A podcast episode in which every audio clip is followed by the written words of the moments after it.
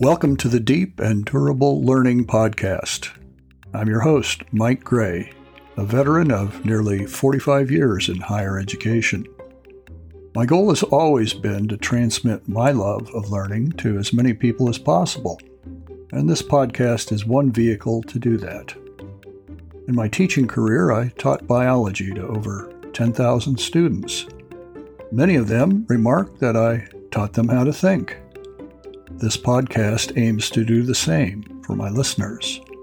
Join me for Season 5, which will develop your ability to ask the kinds of questions that lead to deep and durable learning.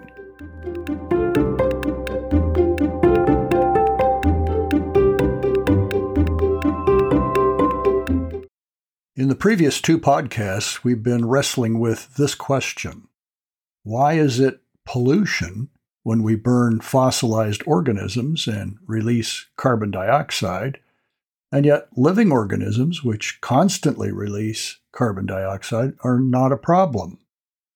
We generated this question in the core of thinking four weeks ago through a consideration of point of view and motivation.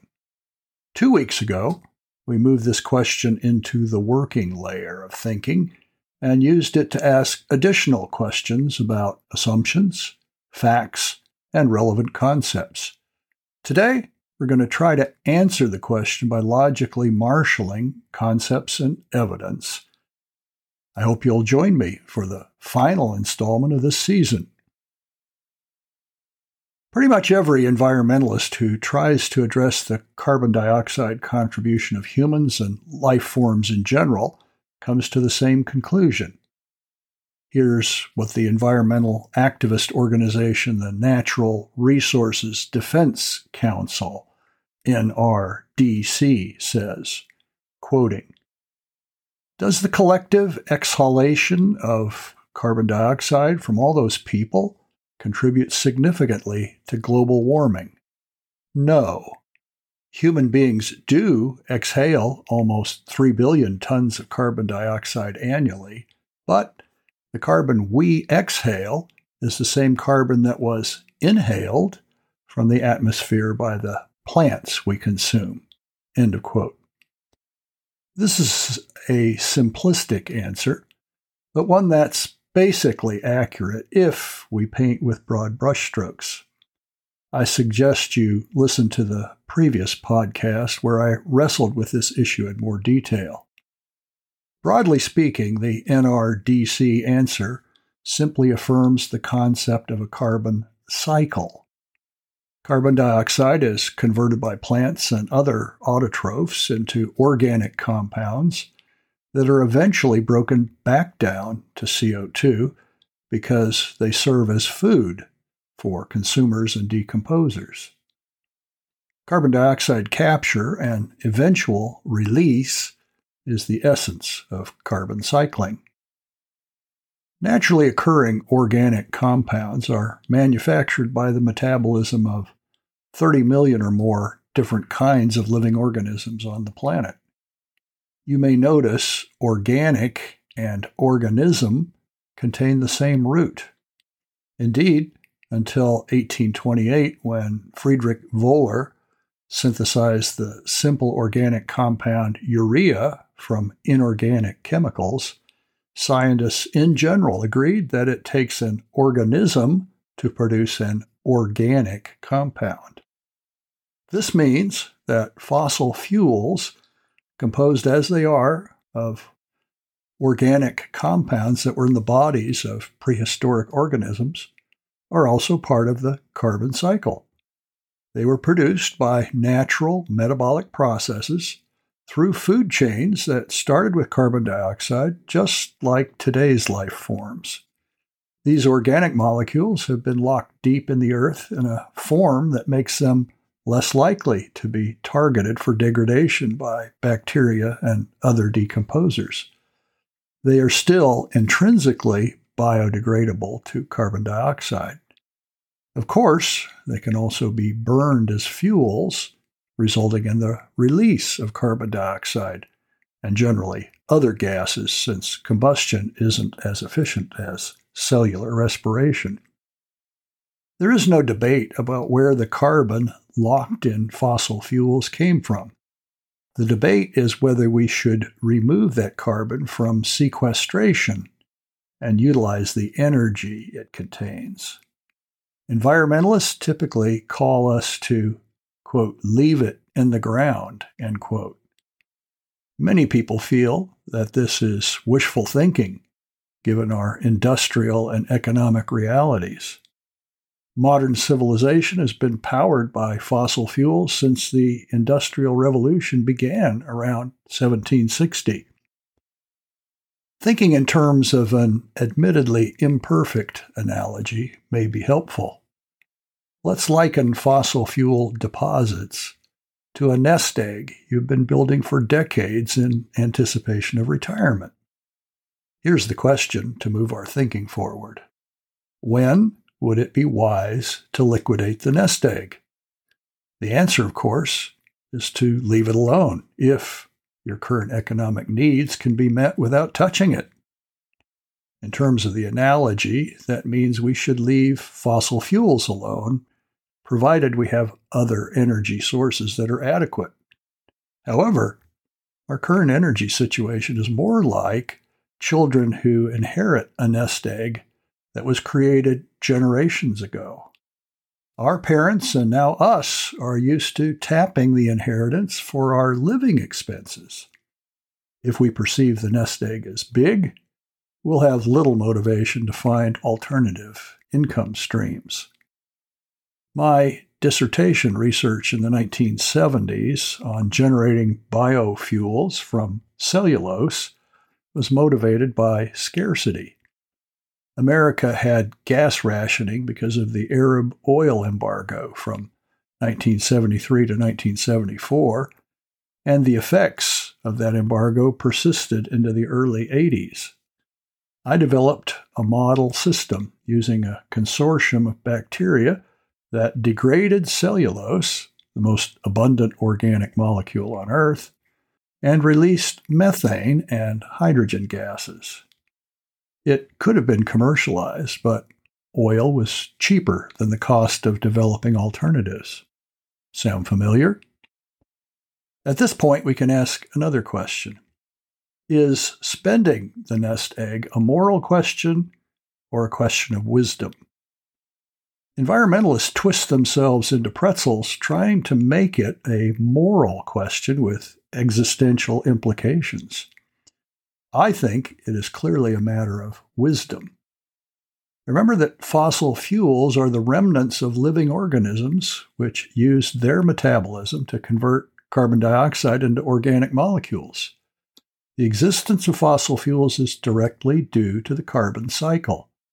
There's nothing immoral or sketchy about the origin of these organic compounds, unlike some stashes of money and nest eggs. Further, there's nothing inherently immoral about spending the fossil fuel inheritance and releasing carbon dioxide. It may be unwise, but it is not immoral. Perhaps you've noticed a shift in the kinds of questions I'm asking. Part of the process of answering big questions involves linking a few powerful concepts and pushing them for implications. Here, in the output layer, a good answer is one where we're comfortable with the implications and the long term consequences of our explanation. Inevitably, that means we evaluate our thinking through thought experiments that use concept and principles. If I believe I understand these ideas and can explain how to answer the question, then I must also accept the implications and consequences of my answer. If not, then it's back to the drawing board. Let me give you an example of the inconsistency of the environmental community that shows deep internal schizophrenia. Let's introduce a question to guide our thinking. Since all naturally occurring organic compounds are biodegradable, should we insist that all synthetic compounds also need to be biodegradable. Organic chemistry has come a long way since the synthesis of urea in 1828. Perhaps you remember the old TV slogan, Plastics Make It Possible. It's hard to imagine modern life without plastics. Plastics are organic polymers and are made synthetically. They're very durable. News stories abound of floating islands of plastic in distant oceans and microplastics in our bloodstreams. Plastics persist, environmentalists say, because they're non biodegradable. This means that the carbon they contain is sequestered, removed from the carbon cycle. Non biodegradable means they won't ever contribute to carbon dioxide emissions. So, this is a good thing, right? I think you can feel the tension already. Synthetics should be biodegradable. They should participate in the turns of the carbon cycle. If the organic carbon in synthetics is degraded, Eventually, it will be released as carbon dioxide. And that's bad. Or is it? Scientists have long maintained that plastics can't be broken down, and that has led environmentalists to decry plastic in all forms, including bagging groceries and even plastic drinking straws. It turns out that at least some plastics are biodegradable. A PhD student at the Royal Netherlands Institute for Sea Research recently found, quote, the bacterium Rhodococcus ruber eats and actually digests plastic into carbon dioxide and other harmless substances. It is another part of the answer to the question of where all the missing plastic in the oceans has gone. End of quotation. There are two interesting admissions here. There is missing plastic in the ocean. It's unaccounted for. In the graduate student's words later in the same article, quote, if you try to trace all our waste, a lot of plastic is lost. Digestion by bacteria could possibly provide part of the explanation. End of quote. A lot of plastic is lost, and we don't know where it has gone. That's the scientific reality. The second reality is that at least one bacterial species, and probably others, can degrade the organic plastic into carbon dioxide, causing it to re enter the carbon cycle. So, hooray, right? Not so fast, says a news article on this same research that was published in the UK periodical The Telegraph. Researchers said, I'm quoting now, it could technically be possible to use the bacteria to clean up more plastic in the ocean, but warned it would require growing stupendous amounts. Such a scheme could also end up producing alarming amounts of carbon dioxide, which would be damaging for the planet. End of quotation. There you have it. We don't want carbon dioxide release, even if it means non biodegradable plastic. But we don't want plastic to persist in the environment either. We can't turn back the clock to a time of innocence before plastics either. Inconsistencies like these are not merely gotcha moments, they are inconsistencies in the logic of the argument. They show that someone doesn't really understand, and therefore they're not in a position to move forward with a solution. Another inconvenient truth is the failure of Biosphere 2 as a closed system to achieve anything close to control over carbon dioxide levels. I detailed this in the last podcast. Work with model systems must be successful before we even think about applying those solutions to global problems. We must resist the tendency to just do something. An uninformed action usually leads to unintended consequences.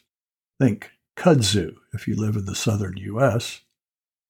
History is replete with many examples of unfortunate, unforeseen consequences from the actions of scientists who oversold how much they understood.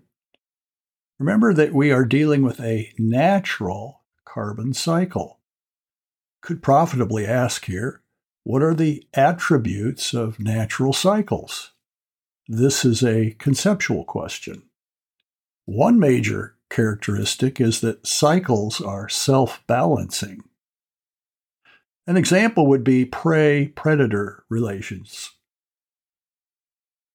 An example would be prey predator relationships. The squirrel population in my yard is kept in balance despite an abundance of acorns by a very small population of owls and hawks.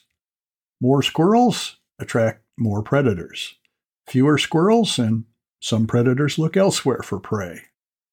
So, let me suggest that in a self balancing carbon cycle, an increase in carbon dioxide release through respiration or burning should eventually result in greater carbon dioxide capture. This doesn't just mean planting more trees, as some simplistically suggest. Green plants of all types fix carbon dioxide, meaning that they convert it into organic carbon that's no longer a gas. Single celled aquatic photosynthetic populations create cyclic blooms when conditions are favorable. Perhaps we haven't deviated enough from the set point for carbon dioxide levels, this would be like the furnace cycling on and off in response to a constant thermostat setting. Frankly, I trust the self balancing character of the cycle more than human intervention at this stage in our ignorance. I confess that I am also skeptical of the ability to accurately infer carbon dioxide levels in the past. Too many assumptions must be made regarding carbon dioxide measured today in air bubbles taken from ice cores, for example. Even if we grant all the assumptions and buy the environmentalist storyline, we must then recognize that our planet has a history of surviving both significantly higher and lower carbon dioxide levels. What is clear is that life has survived and even flourished in conditions that seem to have been markedly different from the present. Think tropical forests in Antarctica or the ice ages at another point in the Earth's history. Were these shifts due to variations in carbon dioxide levels, a lower luminosity to the sun, or something else entirely? I don't think science is well positioned to answer this question. The answers inevitably come through the filter of worldview. In my worldview, the earth is a well regulated system that humans have stewardship over, but not ultimate control of. Global management is God's business. Wise stewardship is a human responsibility, but even unwise human actions will not overwhelm the global control systems. Genesis 8 22 assures me that God has everything under control and nothing can upset his plan for the earth. Here's what Genesis 8:22 says in the ESV. While the earth remains, seed time and harvest, cold and heat, summer and winter, day and night shall not cease. I know some of you may still feel unsatisfied with where we are in answering the focus question, which again is why is it pollution when we burn fossilized organisms and release carbon dioxide, and yet living organisms, which constantly release carbon dioxide, are not a problem? I would concur that we haven't fully answered the question. A question this big should be approached from many different angles, and a short series of podcasts will not suffice. As a partial summary answer, I offer this. All the carbon on Earth is part of the carbon cycle, sequestered carbon in fossils as much as carbon in living organisms. We are not obligated to spend that is, burn the fossil fuel nest egg. Whether we choose to burn it and for how long is a wisdom issue. Wisdom seeks the best means to the best ends. It considers the implications and consequences of our answers. Asking penetrating questions about how much we really understand before taking new actions is prudent. Evaluating our options periodically and not letting inertia from the choices of previous generations guide us is also wise. Questions always lead to further questions, including revisiting our answers when we learn more. Considering our journey so far, here's a question for you to chew on. Since biofuels are inherently renewable, doesn't it make sense to invest in these as God given assets that may be better stewardship than using the finite resource of fossil fuels? For me, the answer is an emphatic yes.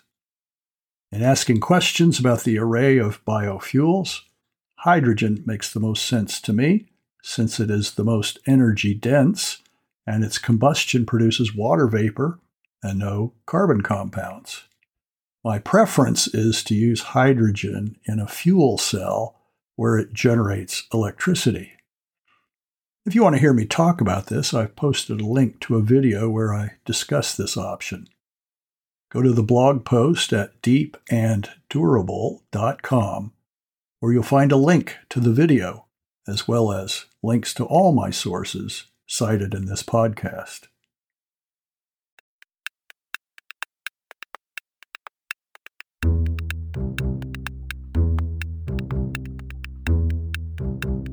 Thanks for your interest and engagement through this podcast season on the power of questions. If you have questions or comments on anything I've said this season, or suggestions for future podcasts, please contact me through deepanddurable.com.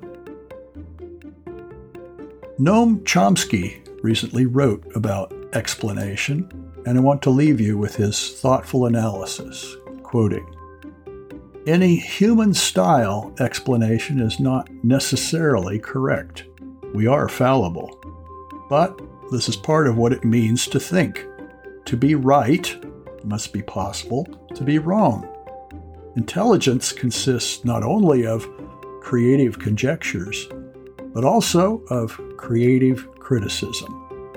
Human style thought is based on possible explanations and error correction a process that gradually limits what possibilities can be rationally considered. End of quote. I'll sign off for now, but I plan to return with a new season beginning June 17th.